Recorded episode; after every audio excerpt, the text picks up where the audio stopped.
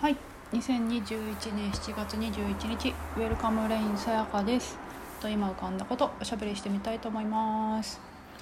えっとですね昨日の夜浮かんだことえっと気づき意識についての話をあの前回録音したんですよね。でその時の感覚っていうかなその時の感覚について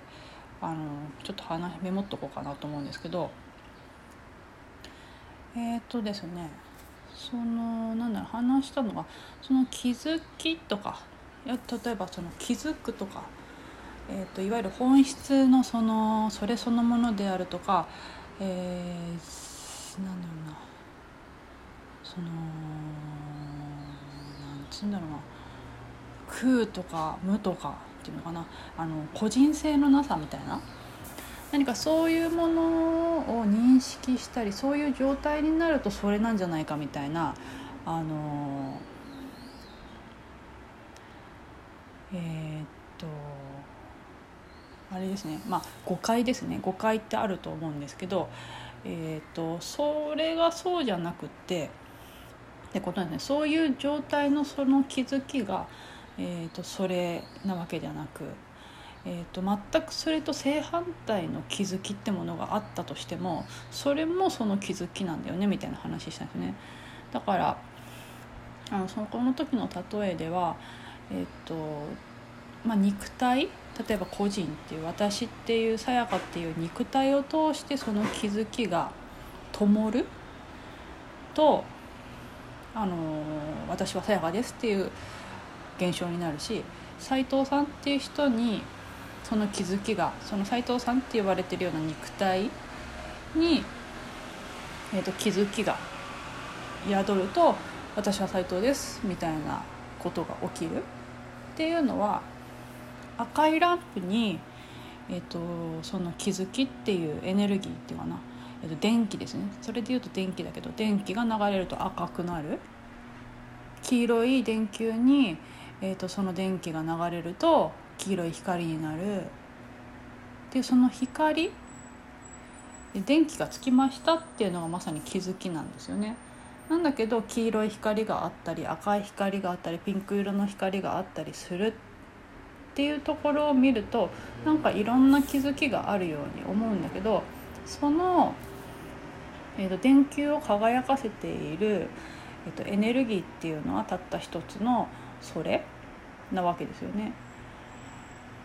ってこと？うんなので、えーと、例えっていうかな、えーと、人の生きる死ぬっていうものをそれで言えば、えーと、その肉体にその気づきが灯った時それは生まれるってことだしその灯っていた明かりが消えるっていうのは気づきが消えるっていうのをその肉体の死と呼ぶわけですけど例えばそれをマンションの一つ一つの明かり夜にこうマンションとかビルを見てると一つ一つの部屋に明かりがついてますよね。なんだけど例えばうちの我が家の部屋がポッて明かりが消えても隣の部屋のお家の電気はついている。でその隣の家の電気が消えてもその隣の家だったりその上の階その下の階とかはついている。わけですよね。って感じですねその生きるとか死ぬって多分。例えば私っていう肉体を通したその気づきが消えてもあのー、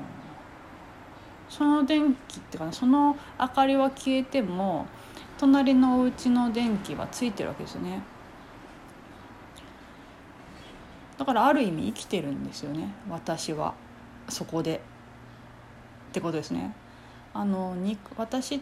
個人性っていうさやかっていう肉体は死んでも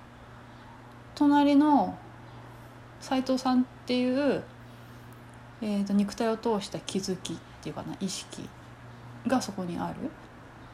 てことですね。でそこで私は生きてるわけですよね。だから私っていうのをどこに置くかですけどねあの私っていうこの個人性を私って言ったら私は死んじゃったってなるわけだけどその全体性を私っていうふうに私は呼んでますけどあとはその個人性の私のことを自分っていうふうに言い換えているますけど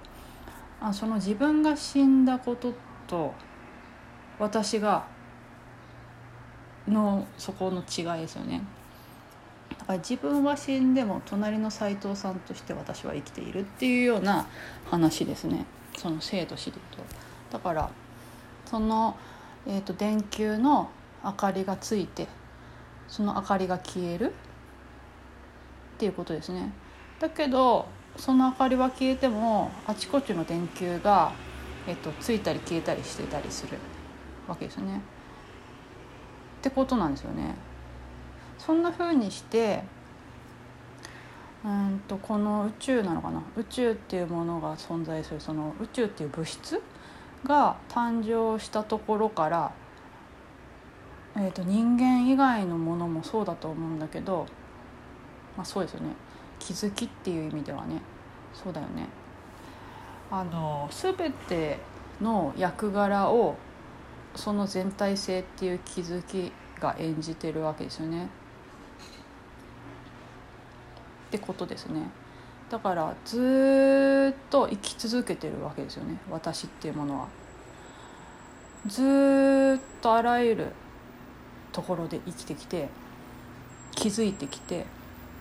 でその多分宇宙ってものが誕生する以前から気づいているっ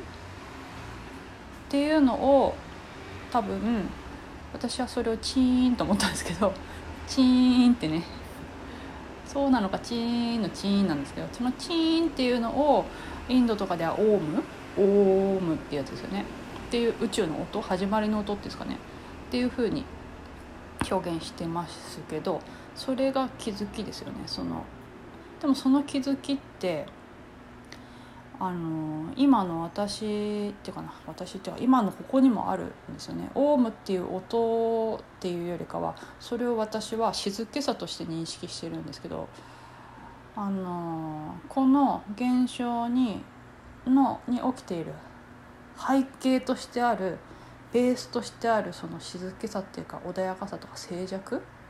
ていうものがずっとあるわけですね。それはちょっと待ってえっとですねたとええーと、いわゆる私たちが耳から聞こえてくる音が「ド」でも「レ」でも「ミ」でも「ソ」でも「ラ」でもそれがはずっとあるわけですね。だからその音が何の音かにかかわらずずっとある。気づきっていうものですよね。それを静寂とも言えるしチーンとも言えるしオームというふうに表現もできるしだから気づきですね。だから多分そのまあ本当のとこどうかは分かんないですけどね。私の感覚そのえーと、浮かんできたこととしてはそのオームっていう音っていうのは気づきとか意識を表している。だし静寂本当は静寂もその静寂にこうずっと耳を澄ましてみるとまさになんかさ「オーム」みたいな感じに聞こえたのかもしれないし誰かがね「オーム」っていうふうに言い始めた人が。その静寂ですよね。静寂についてそれ「オーム」っていう音で表している、えーと、静寂であり気づきであり。でだからその始まりの音なのかでも始まる前からその気づきっていうかな。静寂はあったのか。そこちょっとそこは分かんないけどでも多分あったのかなっていう気がするんです。その気づきっていうか静寂がずっとあってそこにこう宇宙っていう言われるような物質的な物理的な、えー、と現象式の現象っていうのが起きた。だからその式っていうものがこの物質全てで言うならそれが起きるベースとなっているえー、気づき意識静寂がオウムってことですよね。でそれがずっとそれがあの電球を輝かせているエネルギー電気ですね。だからあらゆる気づき意識っていうのはそれがそのたった一つのそれですね。なんだけどえっ、といや私はさやかだよそうだ私は、えーと、斎藤だよってさやかと斎藤は別々だよっていうふうに言うわけですよね。そういう気づきが起きるわけですね。なんでかっていうと、まあ、そういう肉体を通して、えーと、その気づきが気づくとそうなるっていう。ものが A さん B さん C さん D さんっていう感じで全ての人に起きていて。だからまあいろんな音が出てる「ド」とか「ミ」とか「シ」とか「ド」と「レ」は違う音ですよね。ドとレは違う音。だからそれを違いっていうかな「ドとレは違うよ」とか「ミとソは違うよ」って話をしてるだと思うんですよね。私とあなたは違うよって話。なんだけど「ド」という気づき「ラ」という気づきですね。その音を鳴らしているのは「ド」でも「ラ」でラでも「シ」でもどの音を鳴らしているのもたった一つの気づき。だけど「ド」っていう鍵盤を鳴らせば「ド」が出る「ラ」っていう音が音鍵盤を押せば「ラ」が出る。っていうその違いを個人性って言っている感じですよね。っていう感じでそんな風な気づきがあってえっ、とそれでなんだろうな日常のなんか洗い物かな顔洗ったりしてたのかな。でその時に私の手をまあ私の体を私と言うなら、まあ、こここの私の今手伸ばしてるんだけど手を伸ばしたこの先の何かは私じゃないって話になるんですけどそれで言うとあらゆるものが同じその気づきとかいうか意識でできているとするとこの私っていう手のが触れているこの机っていうのは私じゃないんかって話になると私になっちゃうわけですね。だどこまでが私なのかっていうとどこまでも私なるんですよね。どこまでじゃないですよねどこまでっていう制限のなさだからその気づきっていうのをどっちかってそのとそうなるとスペースって言葉に置き換えた方が非常に分かりやすい。気づきって言っちゃうと、まあ、あのその言葉の意味があるからそこで認識が制限されちゃうんだけど気づきをスペースっていうふうに、えーと、置き換えてみるとすごくなんかしっくりくる。気づきじゃなくてスペースなんですよね。スペースって言って、まあ、人によってそこしっくりくるあれ違うのかもしれないけど。ここからここの先っていうか、まあ、空間とか、えー、空間ないとか距離ないとか言いますけどねっていう意味ではそういうことですよね。あの距離とか時間距離とか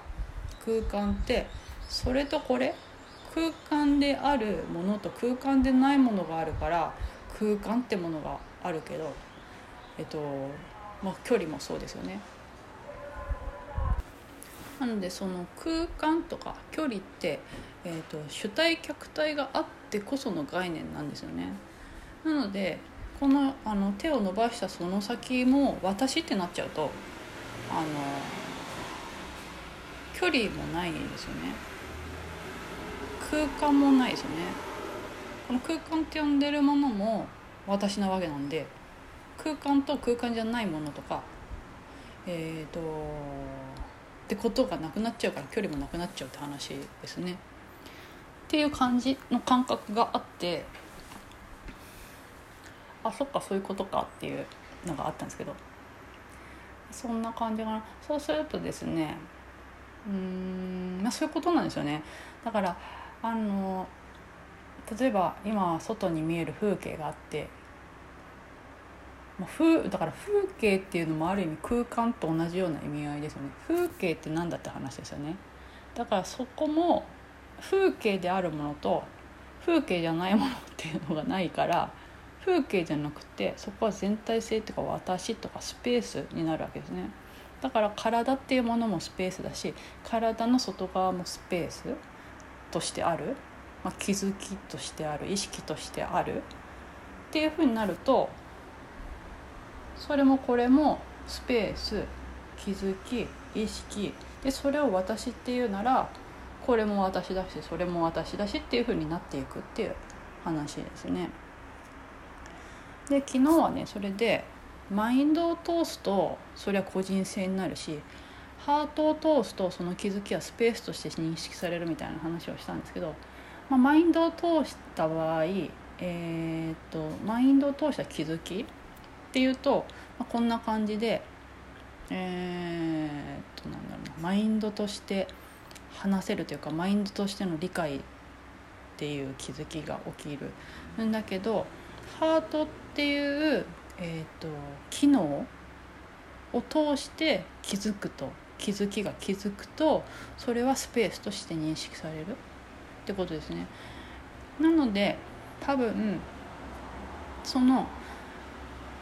うんとねだからだから人ってうんどどの気づきもあるんですよね。マインドを通した気づきもある。それが自我って呼ばれてるもの。個人性ってかな。でハートを通した気づきもある。それはスペースっていうその話ですね。全体性非分離ですね。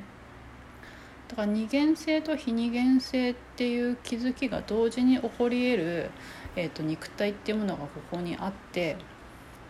でその割合ですね。めちゃくちゃそのマインドによった個人性っていう気づきが強ければ、えーと、非二元っていうことは理解できないっていうか、えー、ってことですねっていう気づきが起きてる。でハートっていうあの期間によればもう全体性しかない非二元って話になるですね。で、まあ、多分、まあ、それをハートに溶けるっていうのは表現しますけどその個人性がハートに溶けるみたいな表現されたりする人いますけどっていうのは個人性によっていたものが、え、かなりハートに寄ったり完全にハートに寄っちゃってる寄った瞬間に、まあ、そういう現象が起きるってことになりますよね。っていう違いなんだけどそのマインドを通した気づきもハートを通した気づきも気づきでしかないってことですよね。その気づきとその気づきこの気づきは別々の気づきなわけじゃなくて単に、えーと、赤い電球を通した気づきと黄色い電球を通した気づきの違いでしかないってことですかね。ってなって昨日はあなんか手のこの先どっからどこまでが私なんだみたいな感じになってなんかねそういうちょこちょことしたやつはあるんですよね。だからあの私のなんかそういうのって人によってねドッカーンと大きなあのいわゆるこれはまさに一別体験ですみたいなものがあったりする人とどっちかっていうと私はまあそこもねどうあの限定できないですけどね、えーと、単に、えーとそういう、うん、それは限定できないんですけどあのね病気と似てる？あの慢性的にちょこちょこちょこちょこ調子が悪い人となんかたまにこう人生のターニングポイントとしてドカーンって大きな大病したり事故をしたりする人いますよね。なんかそういう個人性っていうかキャラクターっていうものがあってある気がする？なんか見てると？だからドッカーンと分かりやすいそういう事故が起きるタイプと大病するタイプとなんかいつも微妙に調子悪いけどでも入院したことも大怪我したこともないっていう感じ。でそっちかっていうと私そっちで日常だったり、えー、朝の起きがけだったりっていうそういうなんかねそういう時にちょこちょこちょこちょこあるんですね。そういうなんだろう。気づきですよね。そういうことに気づかせてくれる。ハート寄りの気づきっていうかな。ハート的な気づき？っていうかな？